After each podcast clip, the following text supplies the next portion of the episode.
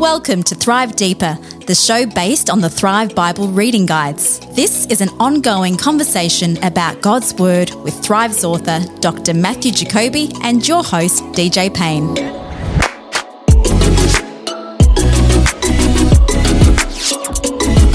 G'day and welcome to episode 105 of Thrive Deeper. It's DJ Payne here, your old pal, and on this fortnight's episode, I sit down with our good friend Matthew Jacoby and we start a three part series that I'm so excited for. This is all about the book of Ecclesiastes and the Song of Solomon. So on this week's episode, we have part one on Ecclesiastes, the book of Ecclesiastes. We're going to try to get through the first half of it. On uh, in a fortnight, on episode 106, we've got Ecclesiastes part two, and then uh, something I'm really looking forward to, episode 107 about the Song of Solomon or the Song of Songs. So if you've got questions around any of that, we're going to let you know how you can get in touch with us. Now, I'm excited to get into this book, Ecclesiastes, one of the darkest books that we have in the Word of God might not be pretty for a little while on this episode, so strap yourselves in, grab your copy of Thrive, and let's get into the book of Ecclesiastes.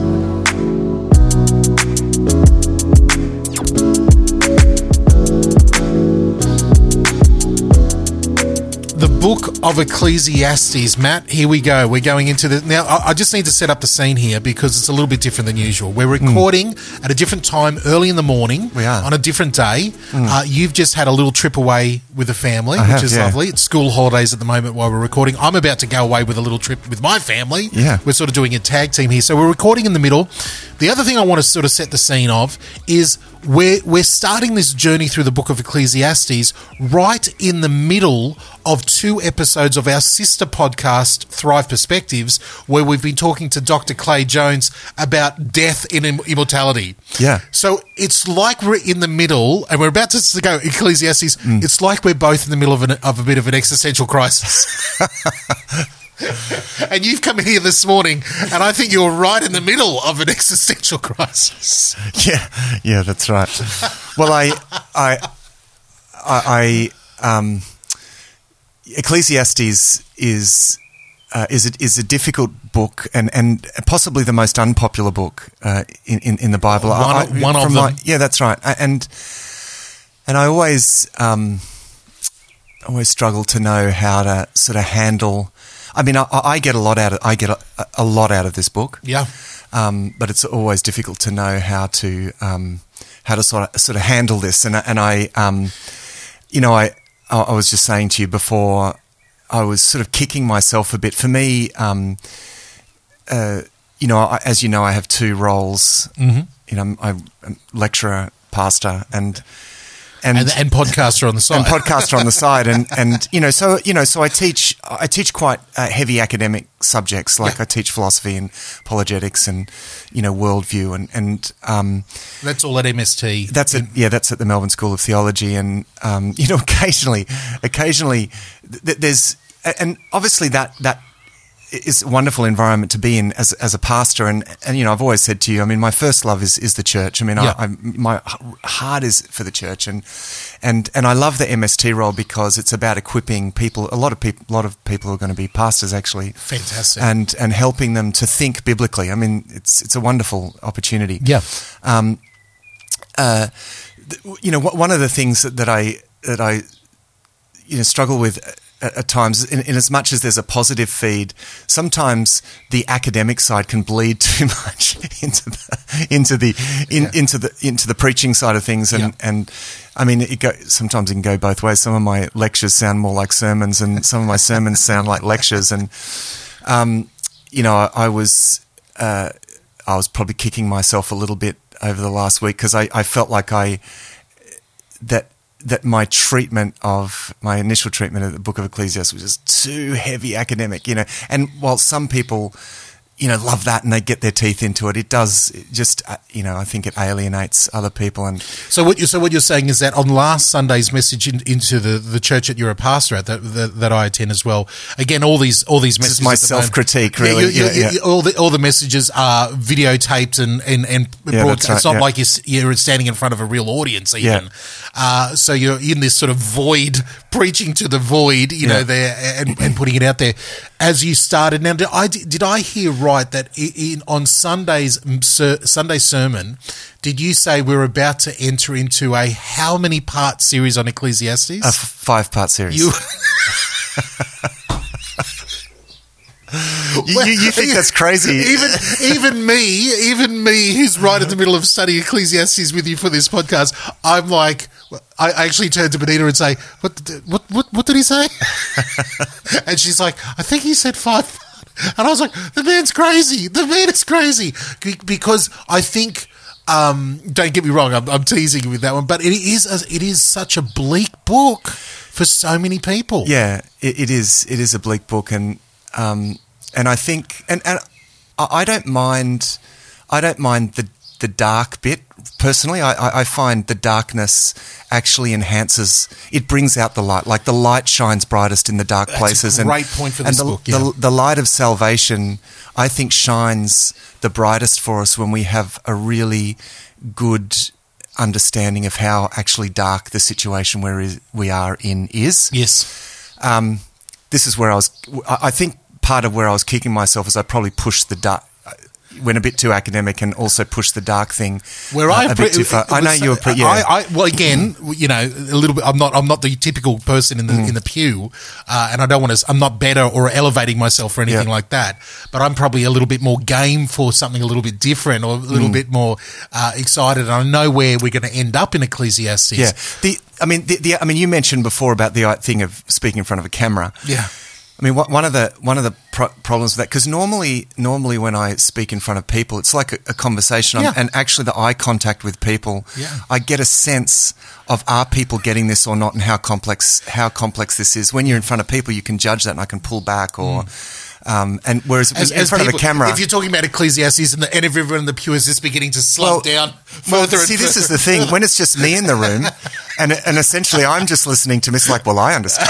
I mean, and I'm fine with this, but uh, and Uh, um, you're, you're giving yourself amens. Yeah, amen, man. Yeah, that's great. Okay, preach it, brother. uh, yeah. Well, but anyway, So you've had, so you've had, so you've you've preached, you've got feedback on that sermon, and you've gone away on a holiday, and you've gone, man, I, uh, you've had a bit of an existential crisis about w- what you're doing with it, or h- where are you at with all this? Because I know that you are you are up to your eyeballs in books on philosophy and civilization and you know everything that we've been talking about you you've really been doing deep dives into this type of stuff Uh, yeah, and that's and again that's the crossover between my role at MST and you know because I'm preparing a unit on on Christian worldview. yeah Um, and so a lot of that reading. I mean, I joked about read, you know, reading these books for the sake of.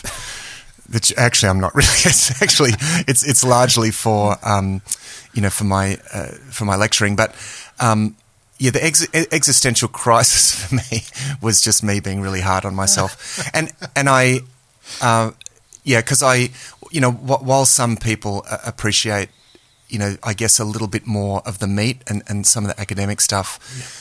Other people do find it alienating, and I and I had a little bit of feedback, actually, really helpful feedback. I I really I I really appreciate critical feedback. I, uh, to me, I even I mean at times, and I had some really, I, I you know really well put. Uh, actually, it was really just one uh, one email that I had, but it really helped me actually. Yeah.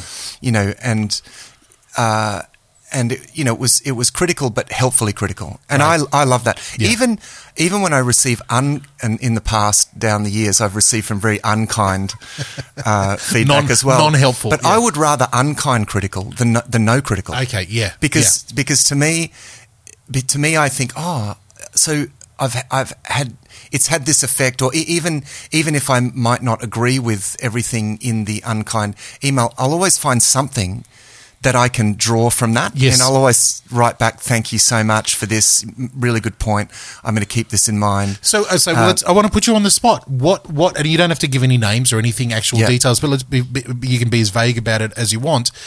You, so you're saying that you, in, in, in presenting and getting everybody started in the church on the book of Ecclesiastes, you went fairly dark. You quoted, uh, you know, a lot of uh, mainstream secular philosophers. Yeah. You know, you that really paint a dark picture about civilization, what life is all about.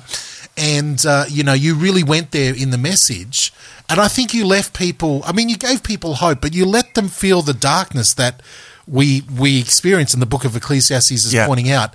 What was the feedback that you got that, that made you go, oh, maybe I needed to? Uh, just just too heavy and academic, and and I, and Okay. I and again, um, it, it it has an alienating effect, and to me that is inexcusable. I I, Yep. I, I just if people feel alienated, it's um, yeah, I really and I'm massively self critical.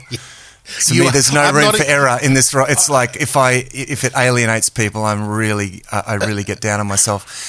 And again, it's just it's, and I'm not making excuses, but the environment does make it a little bit more difficult because Oh, it's just a little more sterile. 100%, And I don't have that eye contact. to Yeah. You know, when people are looking at me with glazed eyes, look, okay, pull back, mate. you know, um, uh, and look, I mean, the, the other thing, the other thing is, is that I, I read, I read very widely, and, and I get like, I mean, at the, you know, we just were having a conversation before we started, and I'm Mm. reading some uh, philosophy, and it's actually, uh, you know, by atheist uh, philosophers. Yeah. But God is speaking to me through it, like because it's showing me things about the human condition Mm. that is pointing me towards Jesus. And I feel, you know, I spent a lot of time reading this last night, and I get up this morning and my, I'm looking, I'm like, oh, Jesus is the answer. You know, I mean, it really, That's it good. really revives me. You- but, you- but the thing is, is that like I and, and this is this again is the caution is that often I'll, I'll I'll quote from all of these books, and people think, "Well, but this is should we go and r- no, like not it, I'm, it's not that I'm recommending uh, that's that stuff. I guess for me, um, I. I, I draw a lot from that stuff. It's like the, the way that I, I see it is, um, and I know we're, we're going down a rabbit hole here, but I, no, I think, good. um, I, I think it's worth pointing out.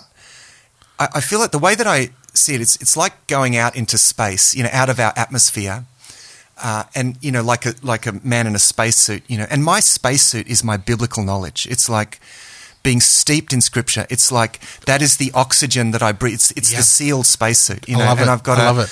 and and it enables me to go out of this out of the atmosphere of The- of, Chri- of the Christian worldview, Great. and out out into The darkness. the, out into the darkness, you know, and and the Yeah. and actually, um, in a lot of cases, I find a lot of insight Mm. into the human condition. I, f- I find so much out there, Mm. um, and I. You know, I put it all together. It also enables me to critique some of the fundamental elements of the way that people think, Mm. the fundamental elements of what our society is based on. Mm. It, it enables me to um, exegete our culture yes. in as much as I, you know, exegete, you know, exegesis is drawing the meaning uh, Out of the word. yeah, yeah, out of the word. We talk about the exegesis of scripture, but equally, I also, want to do some pretty deep exegesis on our culture because I think I think there are fundam, and this is what we were talking about just a little bit earlier. What, what I find and what I found, and this is bridging us into the book of Ecclesiastes, is that the our situation pessimism uh, alert or, or you know i- Yeah. is actually much much worse than we think it is you know Yeah. like, like what do we i mean this is when we talk about the fall of mankind Yeah. I, I don't think we we take that seriously and the extent to which we take that seriously is going to affect how seriously we take salvation Oh. like the, this i mean you know god sent his one and only son to die on a cross to save us mm. for that to happen, it must have been really bad. Mm. For God to say, "Do not love this world," you know, in in um, uh, in one John, you know, and and the way that it describes the world system as being corrupt, and, and I mean, it must be.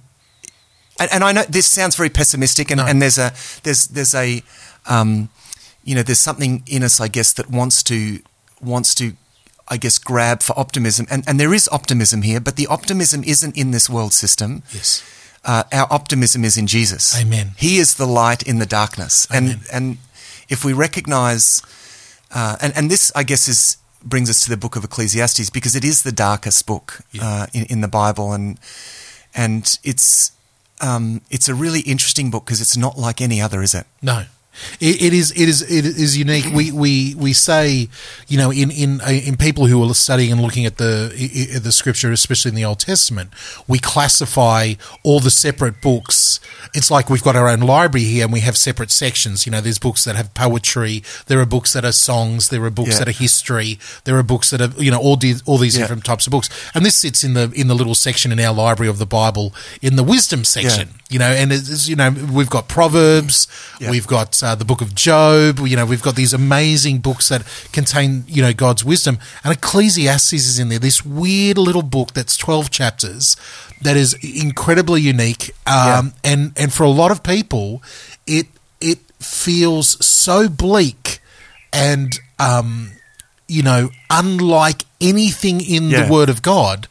A lot of people go, well, why is it in there? Exactly, and that's a question that I've been asking. Let me, perhaps it would be good to read a little bit from it so that Yeah. people get a, a bit of a sense of of what's going on here. Yes. So it, the the book begins with the words of the teacher, son of David, king in Jerusalem. Now, the teacher, the, the Hebrew word here is kohelet. Yep. Um, and and it, it it's, I mean, teacher is. I think it's a worthwhile. It's a good good enough translation because it's it's like someone who gathers People know, together. Yeah, gather, gathers people together, and probably So- teacher is Yeah, is teacher. It could, it could also, it also, in some translations, is preacher. yeah, You know, so teacher, preacher, lecturer, someone who's bringing a Yeah. crowd together to teach them. yeah. So you know, son of David, uh, king in Jerusalem. Also, uh, later says. Um, uh, in verse 12, 1 verse 12, I, the teacher, was king over Israel in Jerusalem. Well, the only son of David who was king over Israel in Jerusalem, because the, the kingdom divided, was, of course, Solomon. Yeah. Now, um, the, the the general th- th- there are two possibilities here. Yes. Uh, if we just to cover off on some introductory Yeah, issues. yeah, let's get into the basics. Um, this is either Solomon. Yep. Or, and again, because remember, we're dealing with a very different bit of literature here. Mm-hmm. It could also be, and this is probably now the dominant position Yep. amongst uh, evangelicals, uh, is that this looks like probably someone adopting a Solomonic persona. yes. Uh, and Not to trick anybody. no, not to trick anyone. Not, not to go, ha ha ha, I've snuck it in as Solomon, Yeah. but to say, I'm writing as if. Yeah, that's I- right. I, you know, I'm yeah, going to. yeah, that's right. Because you know Solomon is is the and, and look it. It, there is there are still some evangelical scholars who still very much stand by the Solomonic authorship, Mm. and, and that may indeed it may be something preserved from Solomon. Mm-hmm. There's actually something I like about that Yep. because it, it it's you know Solomon goes off the rails as we know, uh, and we don't really see any sign of redemption, as it were, o- in that. He just it just ends badly. Yeah. Now, for the writer of Kings, he's less interested in Solomon's redemption because he's more interested in the effects that Solomon's Yes. um, apostasy. Well, it's apostasy might be too strong a word. Backsliding, yes, falling backsliding, away, whatever. falling Yeah. away. Yep. Um, he's more interested in the effect of that. But what uh, one of the attractive things about reading Ecclesiastes as perhaps reflecting something originally by Solomon is that it reflects on Solomon's kind of turnaround at some point, realizing I. I, I lived without God and it was all meaninless. Mm. Yeah. And, and, I, Yeah. and, and, and in any case, I think even if it is something that, that is, you know, adopts a Solomonic persona, I think it's wanting to have that kind of redemptive sort of role. It's like, um, uh, you know, reflecting on the fact that he was this king of Israel uh, in Jerusalem who had it all, and yet it was all meaningless. Yeah.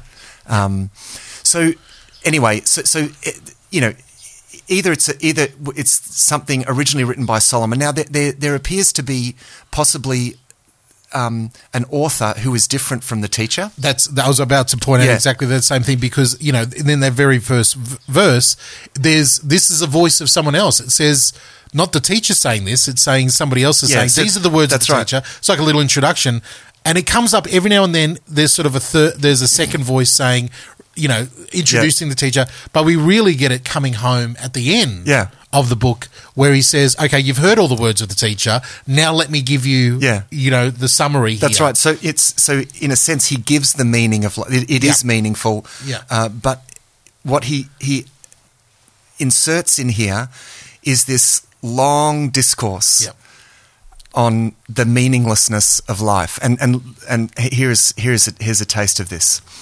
Uh, from verse 2, 1 verse 2, meaningless, meaningless, says the teacher, utterly meaningless, everything is meaningless.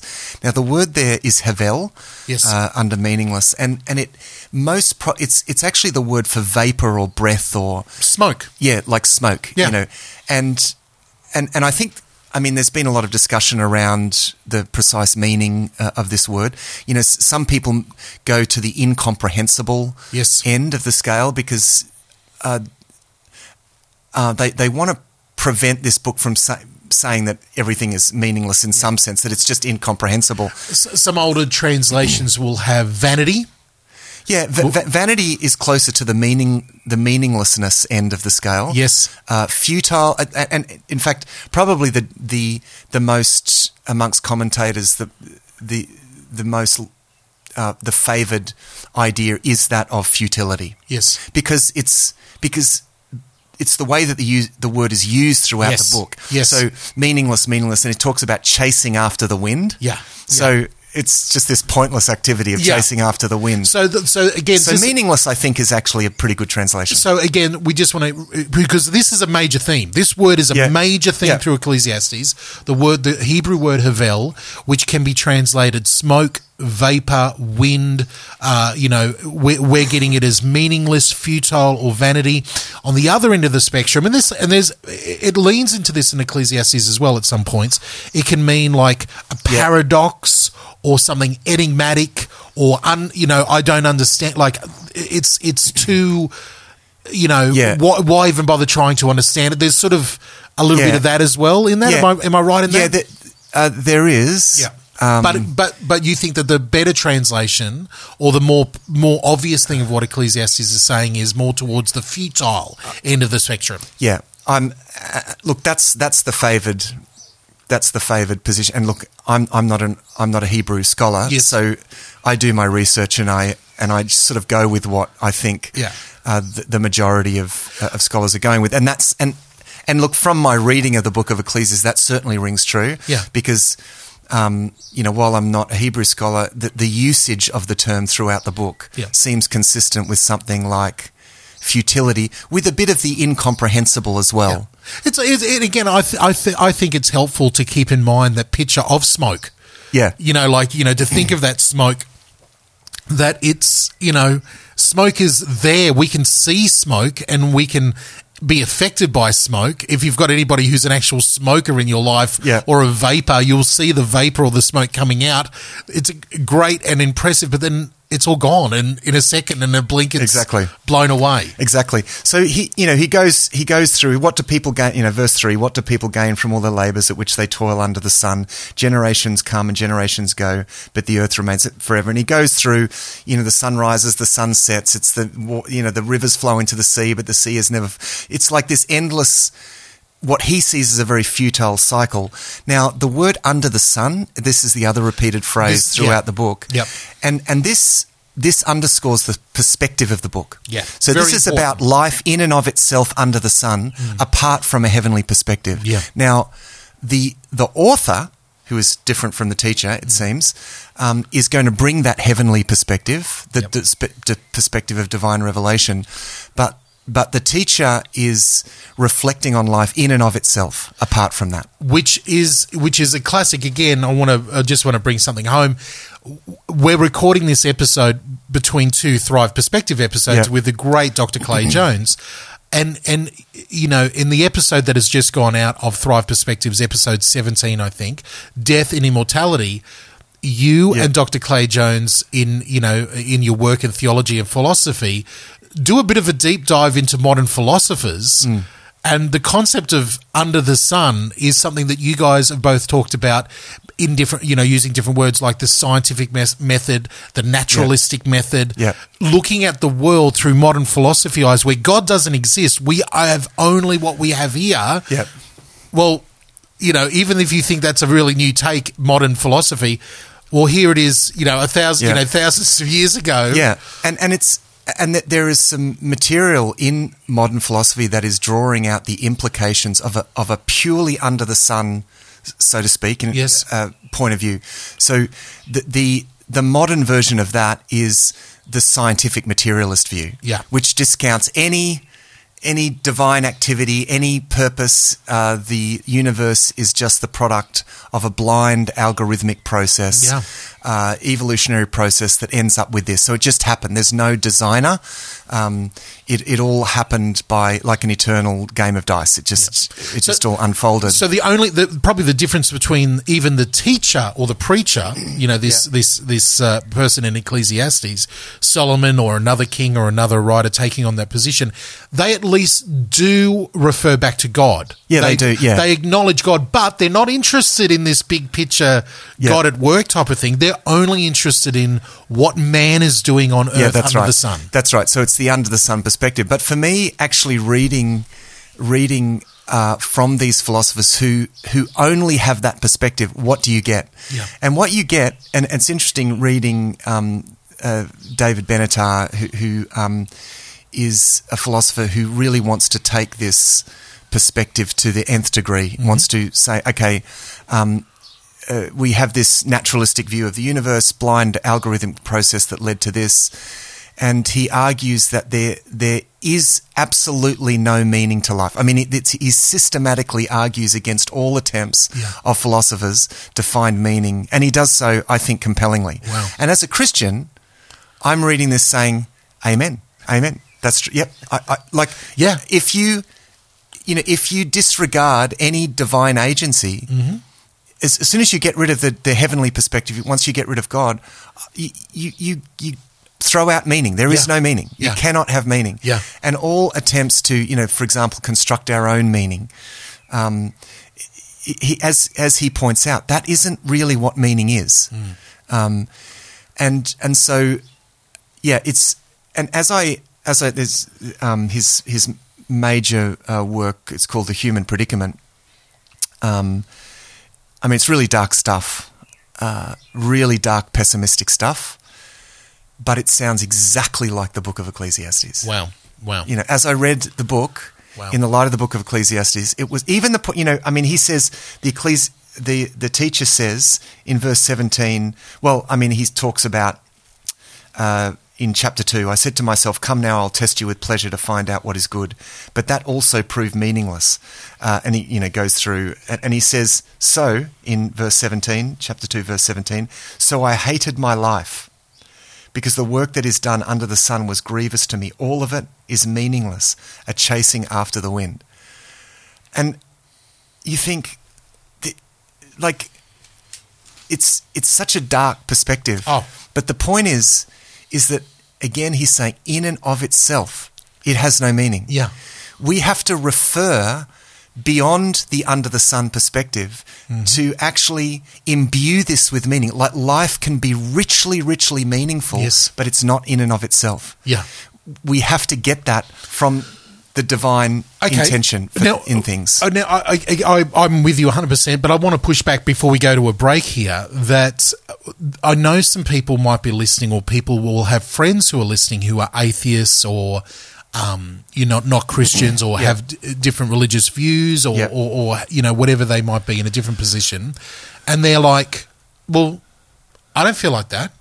Yeah, I know. I, I, I, I don't believe that there's a God. I believe that we're just Yeah. here and we're here to have fun and it's all good and I'm I'm making something special and I've got my kids and I've got my job and I, you know, just bought a Yeah. new car and and it, life is good. Yeah, it's yeah, it's it is very counter counterintuitive, and um, this is actually the other other thing that I was kicking myself about because I I felt like I needed to answer that and Yeah. I didn't, and I I mean I'm always so.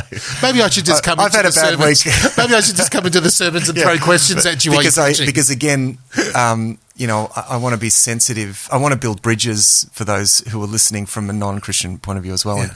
And, and I didn't really feel like I, I built that bridge, but um, enough self-deprecation for the moment. uh, look, I mean, this is an interesting one because, yeah, it, it, people will really kick back on this. You know, how dare you say that our lives are meaningless? Um, Even apart from God. You know, like Yeah. what I mean by that is the atheist will say, the Oh, non-believer yeah, yeah, yeah, will that's, say, yeah, that's what I'm saying. Yeah. Um, you know, because they'll say, I, I feel that, that life is full of meaning. Yeah. Um, and I would say yes, because you are living in a world that is literally that that is full of God. well, Like God is everywhere. In there, there is goodness exuding from all living creatures. It's it's like the whole world exudes the goodness of God, and so we have this sense it's meaningful. Life is yes, it is. Yeah. This is the thing. But what gives it its mean its meaningfulness is actually it is it is God in all things, and and I think this is this is the thing is that. Everyone, whether you're a believer or not, we are experiencing constantly the goodness of God in everything if if God were to withdraw and leave us without His presence, and that we would actually have the very definition of hell. yes. Uh, now, at the moment, you know, we just take all of that goodness uh, for granted. But so, so yes, yes, there is that meaning. And so, for example, the, the love relationship with children and friends, and hmm. and and the goodness that we enjoy in it, it seems richly, richly meaningful, and yet there's a, there's a strange contradiction when we when we don't walk with God mm-hmm. and we don't walk in God's purpose mm-hmm. is that we're kind of living effectively meaningless in the big cosmic sense mm. lives in other words not according to our divinely created purpose mm. in a world that is imbued with meaning mm. by God does that make sense? Am I even? Yeah, yeah, am yeah. I even I- making I- sense there? I, am getting it. If, if if you're not understanding it, please push back and send us a, send us a question. What what I've done in similar circumstances, Matt. Tell me if I'm on the right page or if I'm understanding what you're what you're saying.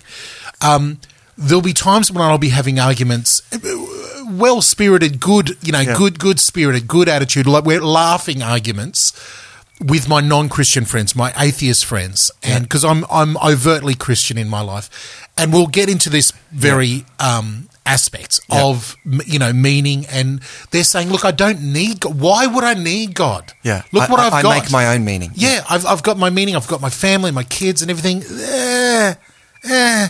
This seems like just an imposition, Yeah. uh, you know, type of thing. And I, and I will say, well, all of these positive things that you are saying that you've got are just gifts from God.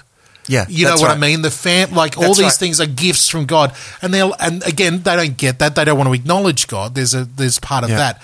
But even, for, even when it gets a bit more philosophical, I try to say, you know, the things that you are attributing to good or meaning, we only have that because of like the fingerprints of God left in our culture and our Yeah. life. Yeah, so they, they are they are experiencing the inherent meaningfulness Yeah.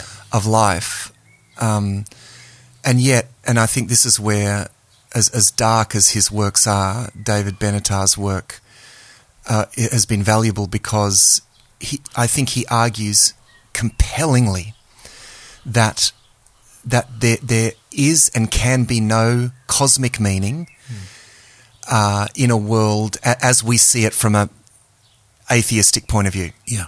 You know, so and and this may not mean see you, you could believe in God, kind of believe in God, but not not actually walk with God. And I think there's an element in which life becomes futile when we do that. Now I know. See, this is the thing. This is a little offensive for people. Uh, what? How dare you say if I don't walk with God, my life becomes meaning? I'm actually okay. I'm kind of okay with the offensiveness of that Good on because you know and, and and here is where it, it is the claims of God upon every human life are, is an absolute claim and there's there's all it's also in our natural state as human beings there's nothing we resist more I mean we, we want to live by ourselves on, you know, even if we believe with God, you know, we'll throw a sort of a religious crust out there, you know, but we are so prone to living on our own Mm. and by ourselves. And the Bible challenges that, I think, Mm. in a really, um, uh, in a really blunt way. And it can be offensive when it does. And How dare you say I'm not going the right way? And, Uh, well, you, well, you're not. Yeah. I mean, if if you're not walking with God, it's, and it's not about some people being better than others. No. Because I'm not walking with God because I'm better than others. It's just like uh, we we all have the opportunity to turn around and walk with God, and it's just. It's just the way that we should go, and we should never, ever, ever live life without God. It's just the f- most fundamental thing, and we need not because of what Jesus has done. Amen. Amen. You, you you say you know you're not you're not afraid of being offensive or blunt. You know sometimes the blunt the blunt claims. Well, the bluntest weapon in the in the tool chest here of God is the Book of Ecclesiastes. Yeah. This is the bluntest Yeah. element that He's using, and uh, we're going to get hammered over the head again and again in this Book of Ecclesiastes. Let's take a quick break. We've we're leaving you in a real futile state right now uh, under under the sun here. Let's take a quick break, take a bit of a breather, and we'll be back as we get into the book of Ecclesiastes here on Thrive Deeper.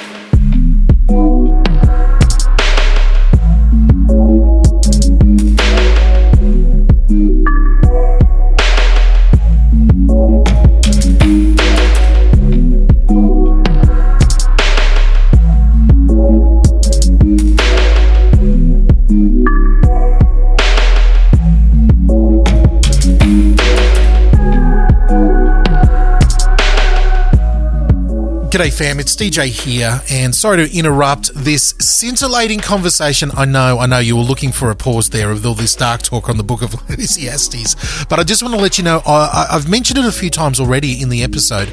We've got two really great episodes out around uh, on our sister podcast, Thrive Perspectives, episodes uh, 17 and 18, with our very first guest, Dr. Clay Jones, a professor, teacher, wonderful speaker, and author from California. And it's the first time we've had a guest on any of our podcasts, and we've done it on Thrive Perspectives. So I would really encourage you to head over to thrivetoday.tv and check those episodes out. I, in fact, think that they're a great accompaniment to what we're talking about Ecclesiastes. The two part series is called Death and Immortality, and it's all about Dr. Clay Jones's book uh, called uh, Immortality Projects. You know, all about how man is trying to be immortal and how futile that is outside of God. Do you, you're noticing a theme here? So I, I'd love you to go check them out. We've got all the links to that at thrivetoday.tv. While you're there at thrivetoday.tv, I really, really want to encourage you, and I just want to thank everybody who's done this. You can support what we do over at thrivetoday.tv. That you'll see a button right at the top there of uh, you know how you can support, and you can support us financially. Uh, very, very simple. If you get um, a lot of meaning and a lot of encouragement out of what we do on our podcasts we'd love you to we'd love you to maybe maybe pray about it and support what we're doing. We're, do, we're doing all of this and, and bearing the cost of of doing it uh, because we love what we what we do, and this is the ministry that we feel God has called to us. But if you want to partner with us and become a financial supporter, you can do that over at ThriveToday.tv as well.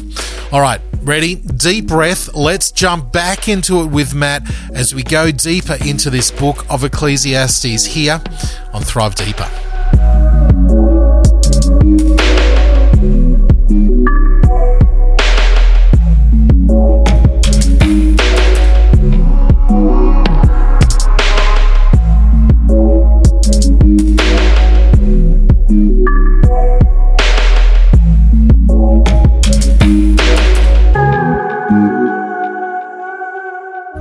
Welcome back to Thrive Deeper, episode 105. This is our first part in our little series on the book of Ecclesiastes. Maybe the writings of Solomon here is what, what it could be a series on. And uh, DJ here with Matt. Matt, are you okay? Is the cloud lifted? you sounded pretty dark there in the in the first half. No, I'm I, I'm uh, I, I'm fine. I I have um, I have enjoyed revisiting this book and and it's uh, it's interesting. It's been yet again. It's set off some it's set off some interesting um, reminded me of some interesting ways in which this book has spoken to me in the past, and it's Yep. brought some of those things. This is the. Th- I mean, it's interesting. You never. I, I'm committed to growth, which means that uh, there's an, a level of vulnerability that I need to maintain in my life to never ever feel like I'm there. I, Oh. I, I need to continually be malleable and and and and I'm always going to be in the wrong somewhere in my like I, I if unless I see where I'm in the wrong, hmm. I'm not going to grow. Hmm. Growth means that there's something that needs to change. There's hmm. something in me that needs to be transformed, and the Bible is real has again and again been the touchstone that has brought these things to the surface. Amen. I mean, I, I, I, I have read these books again and again and again. I say, every t- every book we cover, I say this about donate because, And I always say it's my favorite book in the Bible. and you, yeah, that's right, yeah, you always say it's a famous book in the Bible, and and and, and for me, you know, the, the you know, it's.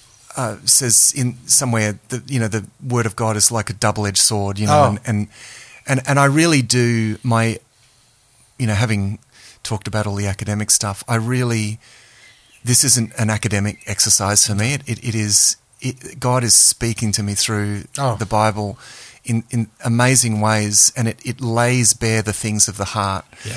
And one of the one of the ways in which the book of Ecclesiastes has been significant for me in the past is because I, I've I've always had a strong sense of of purpose. Mm-hmm. You know, uh, I I need to live a meaningful life. Yes. Um, but that sense has all, also been hijacked. Often, often some of our best, uh, the best things in us can become the worst things in us It's a two sided coin. when, when, when they get hijacked. And, and that sense of purpose in the past has been hijacked into this terrible achievement orientation thing. Yeah.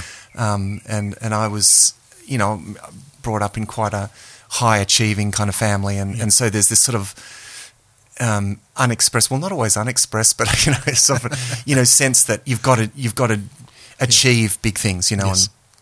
and, and so, uh, and, and not, not, not in any, um, uh, and, and I'm not, uh, you know, I, and, and a lot of that comes through having a non-Christian background. Now, I mean, my, um, you know, my mum became a Christian when I was in my late teens and has been the most positive influence. I mean, she prayed me into the kingdom and, Yeah. you know, has been the best influence on my life, actually, one of the biggest influences on my life ever since. And, um, uh, and, but I, you know, I grew up with this really high achieving kind of thing. And a lot of people have this, you know, Yeah. there, there's this expectation. I talk to a lot of people about this.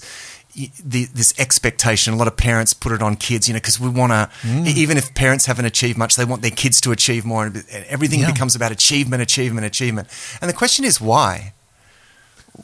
Why? Great- and, and this, this is question. something that came out of our conversation with Clay Jones. Yeah. Uh, we, we're always feeling like we have to do some big thing and leave some legacy, and Mm. and and when you ask the question why, uh, it's it's a hard question to answer, isn't it? And, and that's Ecclesiastes is the summation. It's of, the summation of that of, of asking. That's why. right. And- Be, because because again, I love I love that I love how you introduce this this this this section here, Matt. That the Word of God is not a checklist. Like I love reading through the Bible in a year. I'm in the middle of reading the Bible in six months. I love that continual habit of reading through the Bible, but sometimes I hate how it ends up becoming a checklist. Yeah. I don't want that Yeah. book to be just a checklist on my list of things to read. Yeah. I want it to be living and a ongoing conversation that challenges everything that I think about myself and God and everything like that. And like you said, it's that humbleness to say, to bring it full circle, it's that humbleness that we need to have the posture, I'll use that word, that posture Yeah. that we need to have of asking why yeah. and asking why about ourselves and God as we come to the Word of God that I think cha- helps allow us to change. Oh, it's so important, and and and will, being willing to face the fact that there. There, there can be a lot of things that we pursue and chase after that are actually meaningless. and and they're often it's often the big things. It's like the big goals that we that we chase after because we think we think we have to achieve this or do this and Yeah. and and there's this sense in which God is saying, why? Hmm. No, no. All we need to do is exactly what God wants us to do. Yeah. And that looks more like a consistent series of small things, not big achievements. Uh, and we often miss very significant moments of purpose because we're too busy chasing some big goal that is essentially chasing after the wind. Uh, and and and I and, and I have been, you know, I've been. Um, I've found this in myself so much in the past, and uh, and And, and can I? Can and I again, again, this book, reading this book, you know, God has said, "What? Why are you chasing? What? Why are you do?" It's, so, it's so spoken for, to me so for way. you, so for you, can, and if I throw you under the bus here, if you don't want, or if I touch on Yeah. something personal, Matt, just sing out. But for you, and this is from you know behind the scenes conversations over years of us being mates. yeah, That challenge for you, I think, has always been around the academic. uh, yeah. Have, yeah. I, I, have, I, yes, I got that yeah. right? Like, Okay, uh, uh, all right. I'm, uh, I'll. I've been I've been personal enough in this Yeah. episode, episode, so I'll, I'll just um, look. I I um, I pursued I, because I think okay. this is a really poignant Yeah, yeah. part of Ecclesiastes It is, yeah, is the pursuit of the academic, and I think so many young people and it, it is a theme in the book. Actually, It's a theme in the book, and I think it's a theme in our life today where so many young people are sitting with this academic pressure on their shoulders to study university degrees, whatever. And if they don't get the academic things Yeah. that they feel that the pressure of culture giving them, they're despairing in their life. Yeah. Well, it's not. It's not even that. It's more that there is this this kind of view that um, you know we've got to study more and more, and um, you know we live in a culture that pedestals acad- academics, Amen. the intelligentsia, and and so you know, and I read all these books, and uh, I mean, I see this see this happen. People just trying to think, and, and we've covered this in previous in I forget which podcast or whatever, but this tendency of people to try and think their way into the truth, and Yeah. and, in Book of Ecclesiastes, you know, he talks about pursuing wisdom. I tried pursuing wisdom, and and I think he's he's talking about that kind of thing, you know, mm. trying to trying to build a kind of a knowledge tower of Babel. Yeah. Now, getting back to your personal question, I think this probably illustrates it. I, I followed, you know, I did I studied theology, you know, first, and and I didn't even really know why. I mean, I was a musician at the time, working as a musician, and in the early days of Sons of Korah and developing that, and and I I actually felt God's call to keep studying. It was really a call thing, and and I felt equipped by God to do that as well. I mean, I. Um, I, I really, it was a real spiritual thing for me, and even the process when, when I, because I, I, um, did my theological degree, and then I went to Deakin University, and then I did went to Melbourne University where I did my my doctoral studies, and I, I can remember the whole process being a really deeply spiritual process. But the problem is, there's there was all, always this danger to want to uh, to want to climb the um, up into the ivory tower, you know, to want to want to um, be the smartest or be the, you know, and, and publish the most or or that that kind of thing, and, Yeah. and you can get you can get really lost in that, and and I think what what often happens is that people people go into academia, and I've seen a lot of Christian. This happen to a lot of Christian students, and it's like they become almost too smart for God, too smart for the Bible. Yeah. You know, oh yeah, I. I I don't believe the Bible anymore because I studied all of this stuff and, and, and, and I've I discovered it's not true. And Yes. well, um, I mean, there's a whole lot of problems with that because you know there's a certain methodology that gets promoted in universities that Yes. essentially um, you know causes us to doubt everything and doubt everything, and but you never end up at a point where you Yeah. believe anything, Yeah, and yeah, so it's like chasing after the wind. Yeah. you know, so it's like trying to build. It's like knowledge for knowledge's sake, and this is what I've what I experienced. Um, and I remember, I remember sitting in a um, in a conference at the end of my doctoral studies, and and at this stage, I was looking at possibly going into an academic career. I mean, my, my even then, my first love was the church. I was uh, leading the young adults uh, group at, at church, and um, and at that stage, I thought I'll go into an academic career, and I'll, you know, but you know, church is always going to be the main thing for me, and and I remember sitting in a in a conference and and it was this high level esoteric, you know, these lectures by, you know, some person overseas and Um, and I remember sitting there thinking, this is all completely meaningless. Like it is completely. Uh, this is like a joke. It's a bunch of people sitting in some high up ivory tower, uh, you know, thinking about things that, uh, you know, we. It, it just the whole thing seemed pointless, and and actually, my growing sense of purpose. Yeah. You know, I, I I was getting used to doing things with a deep sense of purpose, and my engagement with church life was giving me that c- constant state of purpose. Yes. And so it, it really polarized things for me. And I remember at one point, uh, you know, and it was like a three day academic conference at Monash University, you know, in philosophy or whatever. And, and after the first, uh, halfway through the second day, I actually couldn't bear it anymore. And I, I walked out of the conference and I said, God, save me from this. Like I said, I don't want to be, I don't want to be an academic philosopher. I just, I don't want to follow this, you know, this line. And, and, and I was actually doing pretty well. I had a good public, you know, I'd, I'd already uh, had a good uh, publication and, uh, and, and I was kind of doing okay, but I completely lost a taste for it because it just seemed meaningless. Yeah. The whole thing seemed meaningless. You had a you had the Ecclesiastes Oh. I, I had the Well, Ecclesiastes. yeah. I can remember it so clearly, and I can remember thinking about Ecclesiastes at that moment Yeah. and saying, "God, I, I, you know, I've done all of this study, and I was finishing it off at that stage. Mm. I'm thinking, why, you know, why did I do Mm. all? It just seems so, and because I, I felt like God called me into it." And it was like, I think it was like the next week, I think a couple of the elders sat down with me and said, you know, we'd love you to step into a role at the church. Wow. And I just knew it was of God at that Wow. stage. Yeah, yeah, You know, he and so I put the whole Yeah. academic, the whole academic career. And and look, um, you know, after ten years of ministry, I went back. You know, I started at Melbourne School of Theology, and Hmm.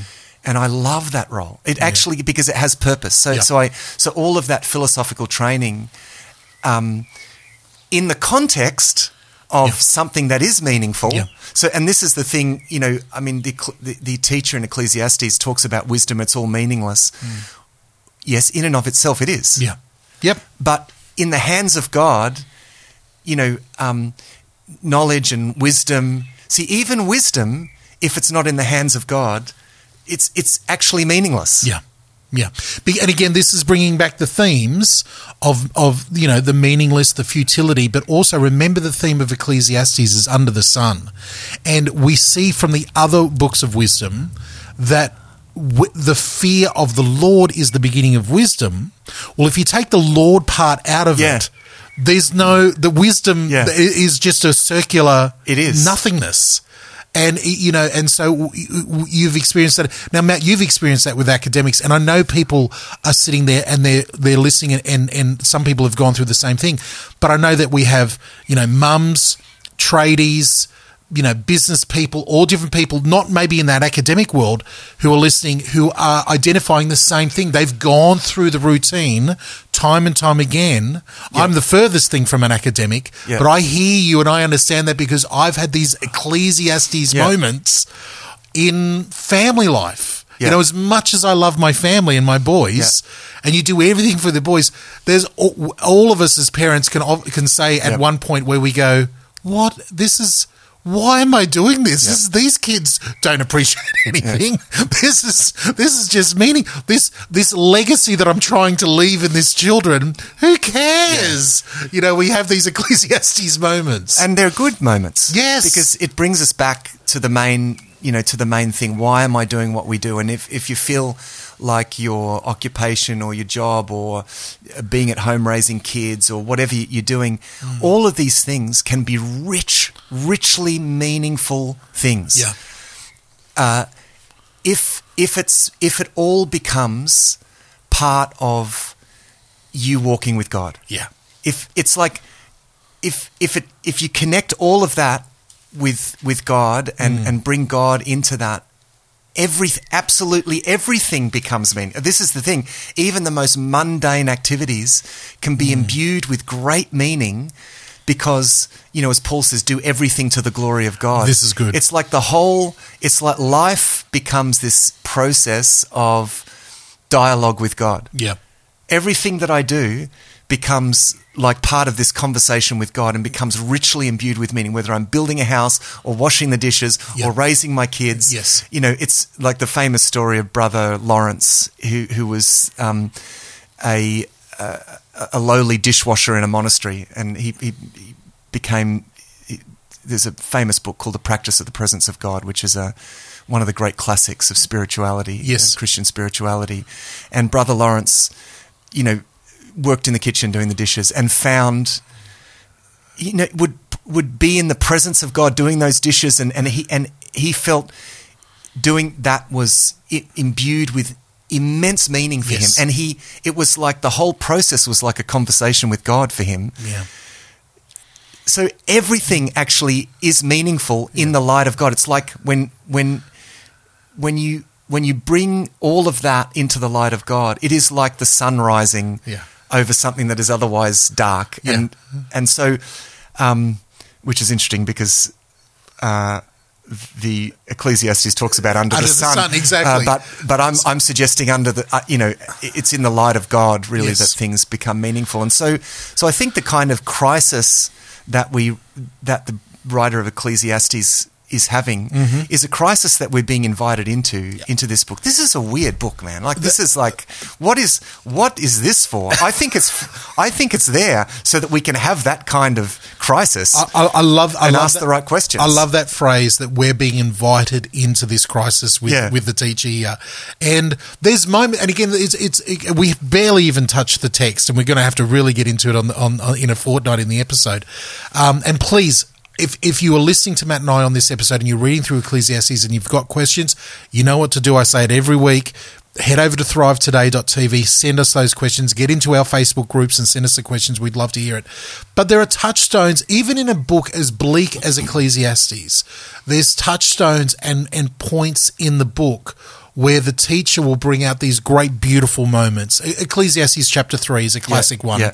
You know, every time there is a there is a season for everything, a time for uh, you know, like every activity under heaven, a time for we know the song from uh, you know, th- uh, you know the, the Yeah. song that we sing Yeah. from the '60s. You know, Yeah. all that type of stuff. A time for this, a time for you know, all, all that great stuff. So there's some beautiful poetic moments even in this bleak, bleak book.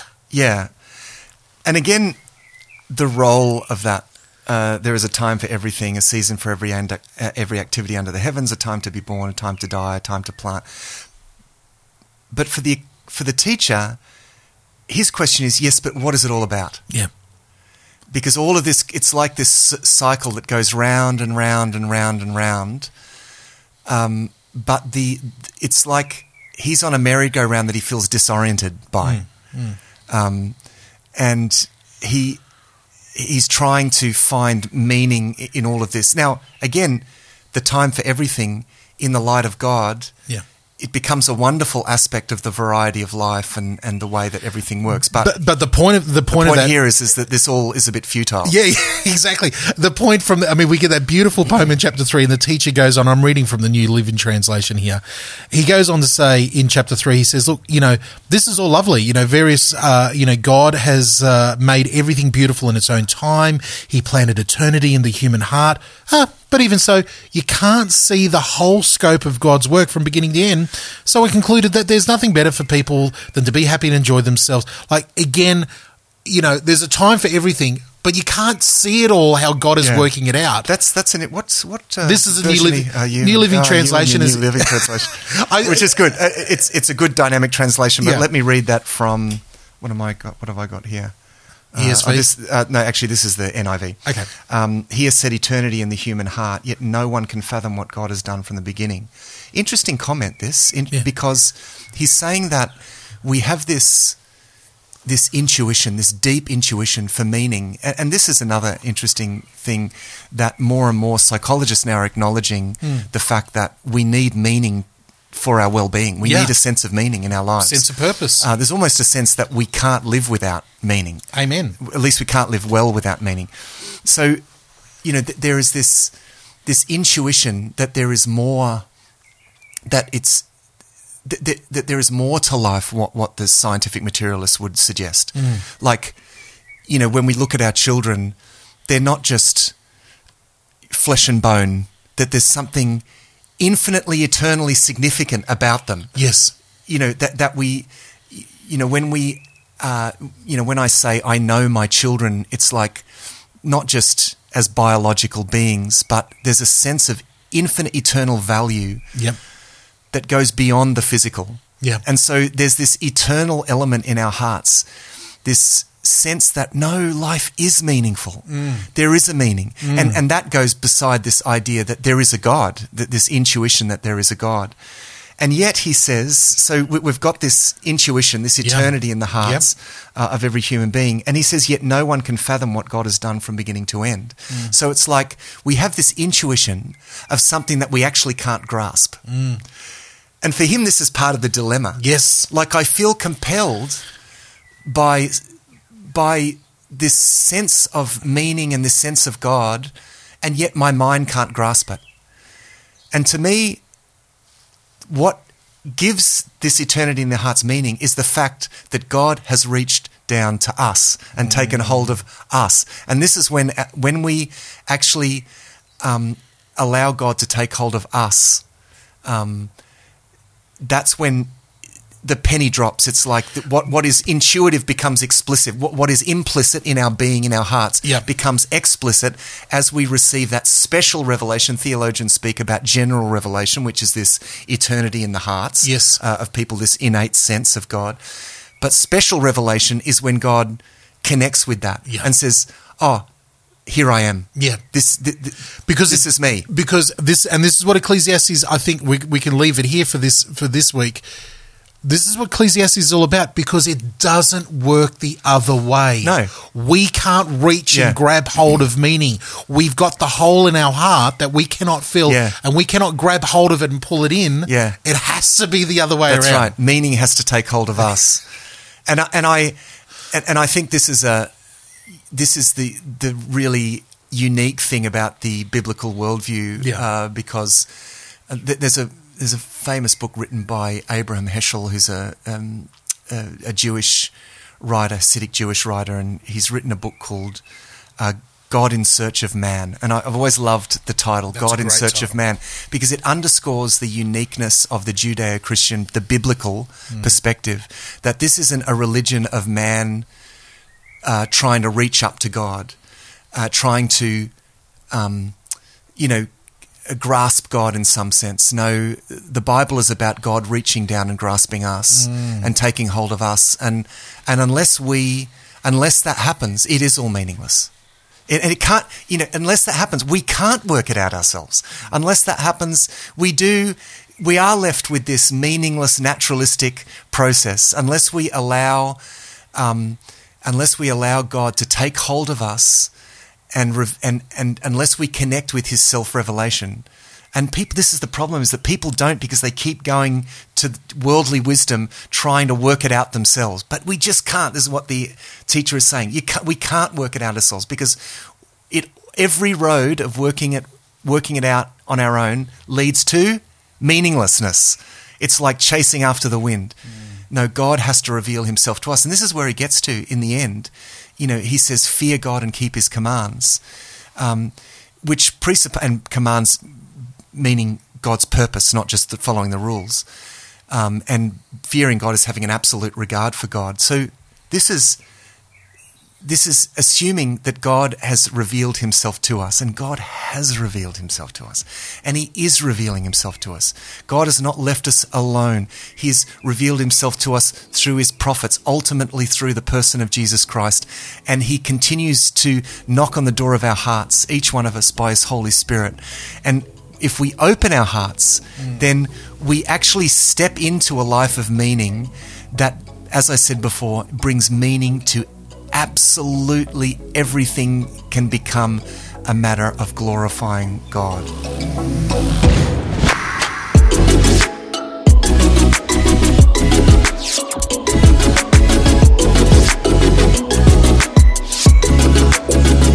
part one of our two part look in the book of Ecclesiastes. Oh boy. Well, hopefully we didn't leave you, le- you know, as, bleak as parts of the book can be. Hopefully we've left you with a little bit of a sense of hope. I love how personal uh, Matthew got on that uh, on that episode, and hopefully that's prompted some personal questions in your life and some personal ponderings about meaning in your life. If you've got those questions, we would love to hear them and talk with you further. The best way to do that is head over to thrivetoday.tv. Thrivetoday.tv. You'll get all the information information you want to know, you can listen to past episodes. You can go find those episodes of Thrive Perspectives we've been talking about, talking about death and immortality with Dr. Clay Jones. But in the midst of us going through the book of Ecclesiastes, we would love your questions. And if this has prompted anything around that, please reach out to us and uh, get in touch. Well, we'll see you back here in a fortnight as we wrap up this look at Ecclesiastes on Thrive Deeper. Thanks for listening to this episode of Thrive Deeper. Matthew and DJ really appreciate the questions and thoughts about what you're reading in the Bible as you go through it with Thrive. Our home on the internet is thrivetoday.tv. You can contact us, ask questions, see all of our resources and much more at our website, thrivetoday.tv. The Thrive Today network is on Facebook. Our Facebook page and links to our community groups are waiting for you. Just search and like Thrive Today page in Facebook now.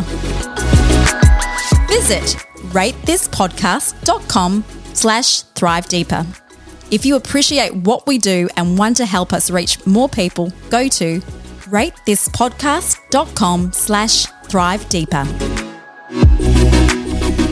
Until next time, our prayer is that these shows will inspire you to go deeper into God's Word and thrive. This was another DJP.FM production.